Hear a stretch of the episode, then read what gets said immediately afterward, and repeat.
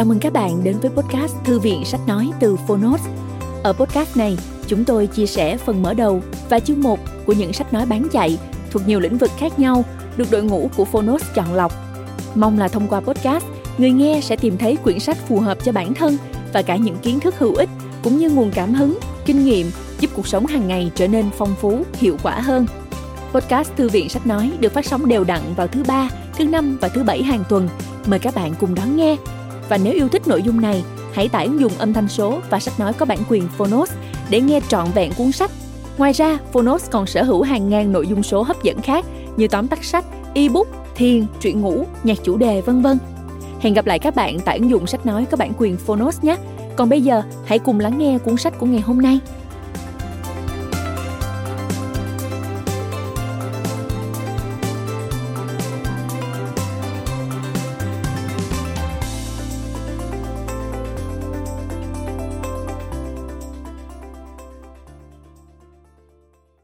Bạn đang nghe từ Phonos. Kể chuyện cuộc đời các thiên tài. Thomas Edison, thiên tài bắt đầu từ tuổi thơ. Biên soạn Rasmus Hoài Nam. Độc quyền tại Phonos. Phiên bản sách nói được chuyển thể từ sách in theo hợp tác bản quyền giữa Phonos với công ty cổ phần văn hóa và giáo dục Tân Việt.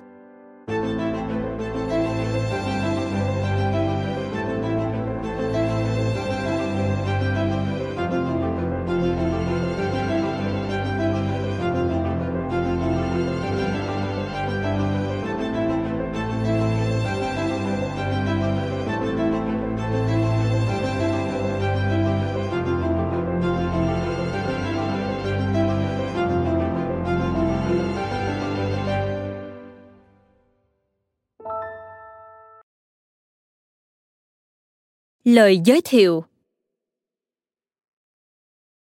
Bộ sách kể chuyện cuộc đời các thiên tài, gồm 10 cuốn. Trong đó mỗi cuốn sách là một câu chuyện khắc họa sinh động, cuộc đời, quá trình sáng tạo cùng những đóng góp to lớn của những con người vĩ đại làm thay đổi cả thế giới. Đó là Alfred Nobel, nhà khoa học có tấm lòng cao cả khi dành phần lớn tài sản của mình sáng lập ra giải thưởng Nobel danh giá là thiên tài toàn năng Leonardo da Vinci. Con người cùng lúc đam mê cả nghệ thuật và khoa học với năng lượng sáng tạo khôn cùng. Là nhà văn Anderson với những câu chuyện cổ tích đi vào tiềm thức của bao thế hệ tuổi thơ. Là nhà vật lý Isaac Newton, Albert Einstein với sự lao động không biết mệt mỏi đã mang đến những phát minh làm thay đổi đời sống, những quan niệm của toàn nhân loại. Từ câu chuyện cuộc đời các vĩ nhân bạn sẽ rút ra được những bài học bổ ích về nhân sinh quan, giá trị quan, thế giới quan, về những quan niệm giáo dục, về cuộc sống, về bài học thành công quý giá trên đường đời. Với lối viết dung dị, truyền cảm, giàu chất văn học, bộ sách sẽ đưa các bạn đến với những chân trời kiến thức đầy hấp dẫn và lý thú. Hy vọng bộ sách sẽ là người hướng dẫn, người bạn giúp các bạn vươn tới những ước mơ cao đẹp, hoài bão lớn lao làm cho cuộc sống trên hành tinh của chúng ta ngày một tốt đẹp hơn. Trọn bộ sách gồm 10 cuốn. 1. Alfred Nobel và bản di chúc bất hủ. 2. Leonardo da Vinci, thiên tài toàn năng. 3. Những thăng trầm trong cuộc đời và sự nghiệp của Anderson. 4. Isaac Newton, nhà khoa học vĩ đại. 5. Lev Tolstoy, nhà văn hiện thực thiên tài. 6. Albert Einstein, tuổi thơ gian khó và cuộc đời khoa học vĩ đại. 7. Thomas Edison, thiên tài bắt đầu từ tuổi thơ. 8. Marie Curie, nhà nữ khoa học kiệt xuất. 9. Victor Hugo, cây đại thụ của nền văn học lãng mạn Pháp. 10. Beethoven, nhà soạn nhạc cổ điển vĩ đại thế giới. Lời nói đầu Thomas Alva Edison, sinh ngày 11 tháng 2 năm 1847, mất ngày 18 tháng 10 năm 1931, là một nhà phát minh và thương nhân đã sáng chế rất nhiều thiết bị có ảnh hưởng lớn tới cuộc sống của nhân loại trong thế kỷ 20 ông là một trong những nhà phát minh đầu tiên ứng dụng các nguyên tắc sản xuất hàng loạt vào quy trình sáng tạo. Và vì thế có thể coi ông là người đã sáng tạo ra phòng nghiên cứu công nghiệp đầu tiên. Edison là một trong những nhà phát minh giàu ý tưởng nhất trong lịch sử. Trong cuộc đời mình nhà phát minh vĩ đại này đã có 1093 bằng sáng chế mang tên ông tại Hoa Kỳ. Ông cũng có các bằng sáng chế tại Pháp, Anh, Tổng cộng có tới 1.500 bằng phát minh của ông trên toàn thế giới. Cuốn sách Thiên tài bắt đầu từ tuổi thơ, kể về tuổi thơ và những năm tháng trưởng thành cùng những phát minh và sáng chế của Edison làm thay đổi cuộc sống nhân loại. Cuốn sách được viết dưới dạng văn học, đưa các bạn đến những chân trời khoa học đầy hấp dẫn và lý thú. Cậu bé Tom vào đầu thế kỷ 19, nước Anh bắt đầu thực hiện chính sách thôn tính thượng Canada. Chính phủ Anh dùng chiến lược mềm để xâm chiếm đất đai của những người dân khai hoang ở bờ Bắc và bờ Tây hồ Erie bằng cách hứa hẹn cho họ làm chủ vĩnh viễn những vùng đất đai rộng lớn mà họ sẽ được chia. Năm 1811, cuộc di cư gian khổ từ miền Tây sang miền Đông rồi lên miền Bắc Canada của những người dân khai hoang bắt đầu. Lúc bấy giờ, cụ John Edison đã 80 tuổi nhưng vẫn mạnh khỏe với bản lĩnh kiên cường và đôi mắt sáng tinh tường như một cây đại thụ hiên ngang vươn mình giữa phong ba bão táp. Trong giây lát, cụ bình thản ngắm bầu trời cao xanh vời vợi, ngắm mảnh đất phì nhiêu do chính mình cùng con cháu bao năm khai phá, ngắm ngôi nhà thân thương đã che mưa che nắng cho gia đình suốt bao năm tháng. Tạm biệt tất cả. Rồi với một giọng âm vang quả quyết, cụ ra lệnh. Nào, chúng ta lên đường. Đầu đội trời, chân đạp đất. Cụ dẫn đầu đoàn người tiến về phía tây. Từng đoàn xe ngựa chở người già, trẻ con, những người ốm yếu, xe bò chở vật dụng sinh hoạt hàng ngày và đoàn người đi bộ nối tiếp nhau lĩnh kỉnh đồ đạc vượt hàng trăm km đường rừng núi băng qua những vùng đất cằn cỗi, sỏi đá. Vượt qua con thác hung dữ niagara, ngược lên miền tây canada hoang dã. Những cánh rừng già phủ đầy sương giá, cứ nối tiếp nhau trùng trùng, điệp điệp. Qua bao tháng ngày ròng rã, bàn chân người lớn và trẻ con đều rớm máu, kiệt sức và mệt mỏi. Bỗng một chiều, mọi người nhìn thấy mặt trời đỏ rực như một quả cầu lửa khổng lồ đang lặn dần xuống dãy núi phía tây, và những tia nắng cũng dịu dần. Một thung lũng trải dài xanh tích tắp, đầy hoa và cỏ dại, hiện ra dưới ánh hoàng hôn. Bên rừng thông cao vút rì rào gió thổi, đẹp như cổ tích vậy. Mọi người đều ồ lên vui sướng. Bao nỗi nhọc nhằn như được làn gió mát cuốn trôi đầu đầy thoang thoảng mùi hoa rừng thơm ngát. Cụ John Edison xoay người trong ánh chiều tà, hướng về phía đàn con cháu trong niềm xúc động. Ông trịnh trọng nói, Chúng ta sẽ ở lại nơi đây và sẽ biến mảnh đất này thành quê hương của mình. Nói rồi, cụ quỳ xuống hôn lên mặt đất. Tất cả mọi người, già trẻ, gái trai trong đại gia đình đều làm theo cụ, quỳ xuống hôn mảnh đất mới mà từ nay sẽ trở thành quê hương của họ sau khi bàn bạc mọi người nhất trí đặt tên cho vùng đất này là vina. Cuộc sống mới bắt đầu. Mọi người ai vào việc nấy. Chặt cây dựng nhà khai hoang gieo trồng chăn nuôi. Từng người trong mỗi gia đình đều ra sức lao động làm việc chăm chỉ. Chẳng bao lâu sau từ một mảnh đất đầy cỏ dại đã xuất hiện những cánh đồng lúa mì mênh mông, mọc xen kẽ với nhiều loại cây trồng và rau củ quả khác. Từng đàn gia súc thông thả gặm cỏ trên thung lũng trải dài xanh mướt. Dần dần, nơi đây đã hình thành một vùng quê yên bình, trù phú. Năm tháng cứ thế trôi đi, làng quê đã trở thành một tỉnh lỵ. Giao thương buôn bán được mở rộng. Người dân trong vùng đã tự biết dùng gỗ đẽo thuyền chở các loại nông sản bán sang tận nước Anh.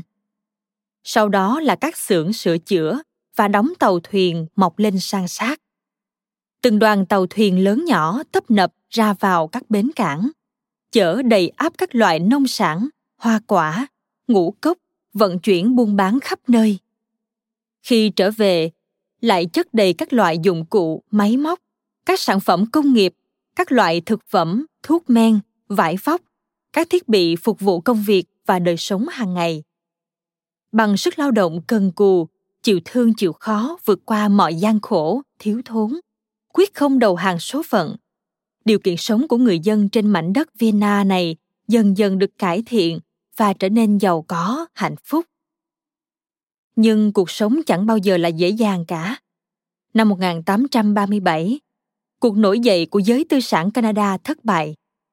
Gia đình cháu nội của cụ John Edison đã kéo nhau chạy sang Milan, thuộc bang Ohio, Mỹ lập nghiệp, bỏ lại Canada, bỏ lại Vienna, nơi đã trải qua bao nhọc nhằn, bao kỷ niệm vui buồn, cùng nấm mộ người ông vô vàng kính yêu. Cuộc sống không ngừng trôi như một dòng chảy bất tận. Người cháu nội Samuel Edison với đôi mắt vừa kiên cường vừa mang mát buồn khi nhìn xuống bia mộ của ông nội, cụ John Edison, như muốn khắc ghi hình ảnh của người ông và những kỷ niệm trên mảnh đất Vienna này vào trái tim mình. Samuel quay sang nói với người vợ trẻ. Nancy à, vợ chồng mình sẽ gây dựng lại tất cả bằng chính đôi bàn tay của mình, như ông của chúng ta đã làm khi xưa. Hãy cố gắng lao động và hy vọng những điều tốt đẹp sẽ đến, mình nhé. Bà Samuel dịu dàng đáp lại. Vâng, phải như vậy thôi mình à. Ở Milan lúc bấy giờ, người ta chuyên chở hàng hóa bằng đường thủy. Gia đình Samuel Edison làm ngói gỗ một thời gian, rồi chuyển sang buôn bán ngũ cốc. Nhờ đó điều kiện kinh tế của gia đình có nhiều chuyển biến tích cực. Đến khoảng giữa thế kỷ 19, trên toàn lãnh thổ Hoa Kỳ, các nhà tư sản công nghiệp bắt đầu xây dựng nhiều hệ thống đường sắt. Việc buôn bán ngói gỗ và ngũ cốc của gia đình ông Samuel Edison lại rơi vào tình trạng khó khăn, sa sút.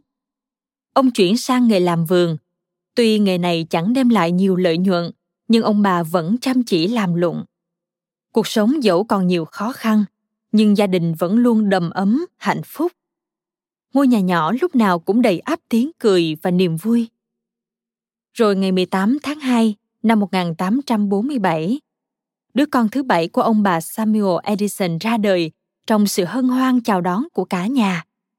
Cậu bé được đặt tên là Thomas Alva Edison và tên gọi thân thương ở nhà là bé Tom. Anh cả của Tom là Bin. Bin có thân hình rắn rỏi, tính tình hồn nhiên, nhân hậu và vẽ rất giỏi. Chị của Tom là Tania, một cô bé xinh đẹp, có thân hình mảnh dẻ, cặp mắt ngây thơ trong sáng và ánh nhìn luôn ấm áp dịu hiền. Tom chẳng giống anh Bin, cũng chẳng giống chị Tania. Thân hình Tom khẳng khiu, gầy guộc, đôi mắt màu xanh to tròn và cái đầu to quá khổ luôn chứa đầy những ý tưởng sáng tạo lạ thường.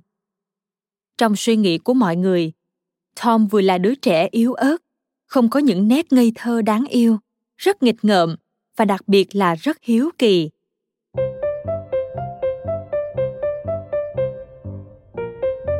Lúc Tom lên năm, một lần cậu phát hiện con gà mái cứ nằm lì trên ổ đẻ, đuổi thế nào cũng không đi. Nhiều ngày như vậy trôi qua, bỗng một hôm, cậu vô cùng sửng sốt phát hiện những quả trứng đã biến thành đàn gà con, lông vàng ươm với đôi mắt tròn to đen láy. Những cái mỏ bé xíu xinh xinh luôn miệng kêu chip chip và chạy khắp sân. Tom thích thú la toán lên. Mẹ ơi, mau lại đây mà xem, gà mái đã tạo ra bao nhiêu là gà con, những chú gà con xinh lắm mẹ ơi. Mẹ Edison từ trong bếp chạy ra, thấy gà mẹ dẫn đàn con từ trên ổ kéo nhau ra sân. Chứng kiến cảnh tượng này, bà có cảm giác bình yên và ấm áp, đôi mắt ánh lên niềm vui sướng say sưa ngắm nhìn đàn gà con lon ton chạy theo gà mẹ. Tom nắm lấy tay mẹ và hỏi làm sao gà mẹ lại có thể biến những quả trứng thành gà con hả mẹ? Mẹ nhìn Tom âu yếm, dịu dàng giải thích Gà mẹ không làm gì cả, Tom ạ. À. nó chỉ nằm phủ lên những quả trứng để giữ cho chúng luôn nóng ấm nhờ vậy những quả trứng tự nó trở thành gà con tom tròn mắt ngạc nhiên hỏi thật vậy à nghĩa là cứ giữ cho quả trứng luôn nóng ấm là tự nó biến thành gà con đúng không mẹ? Đúng rồi tom ạ à. tom thầm nghĩ. Thế thì dễ quá. Nếu gà mẹ làm được mình cũng làm được. Và ngay hôm đó suốt từ sáng đến chiều mọi người không thấy tom đâu. Cả nhà chia nhau đi tìm lùng sục khắp nơi. Cuối cùng mẹ phát hiện tom đang nằm im trên ổ trứng gà phía trong góc tối gác xếp. Mẹ ngạc nhiên hỏi con đang làm gì thế, tom? Con đang ủ ấm để những quả trứng biến thành gà con đấy mẹ ạ. Hiểu ra, mẹ cố nhịn cười, chậm rãi giải thích. Con trai cưng của mẹ ơi, con không thể làm như gà mẹ được đâu. Làm sao con có thể ấp trứng trong 21 ngày cơ chứ? Thôi con xuống đi, mau đi thay quần áo ngay. Con xem, những quả trứng bị đè vỡ hết rồi đấy này. Những quả trứng bị vỡ nhưng cậu bé 5 tuổi Tom Edison đã trở thành người đầu tiên nghĩ ra cách ấp trứng nhân tạo. Đây cũng có thể coi là phát minh đầu tiên của Tom Edison.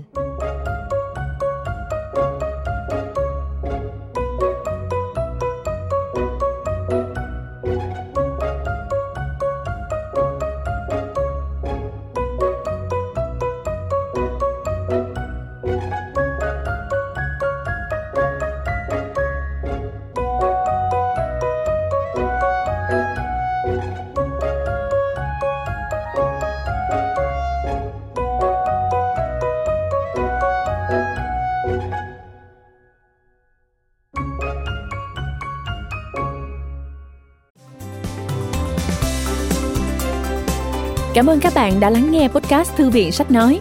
Podcast này được sản xuất bởi Phonos, ứng dụng sách nói có bản quyền và âm thanh số dành cho người Việt. Hẹn gặp lại ở những tập tiếp theo.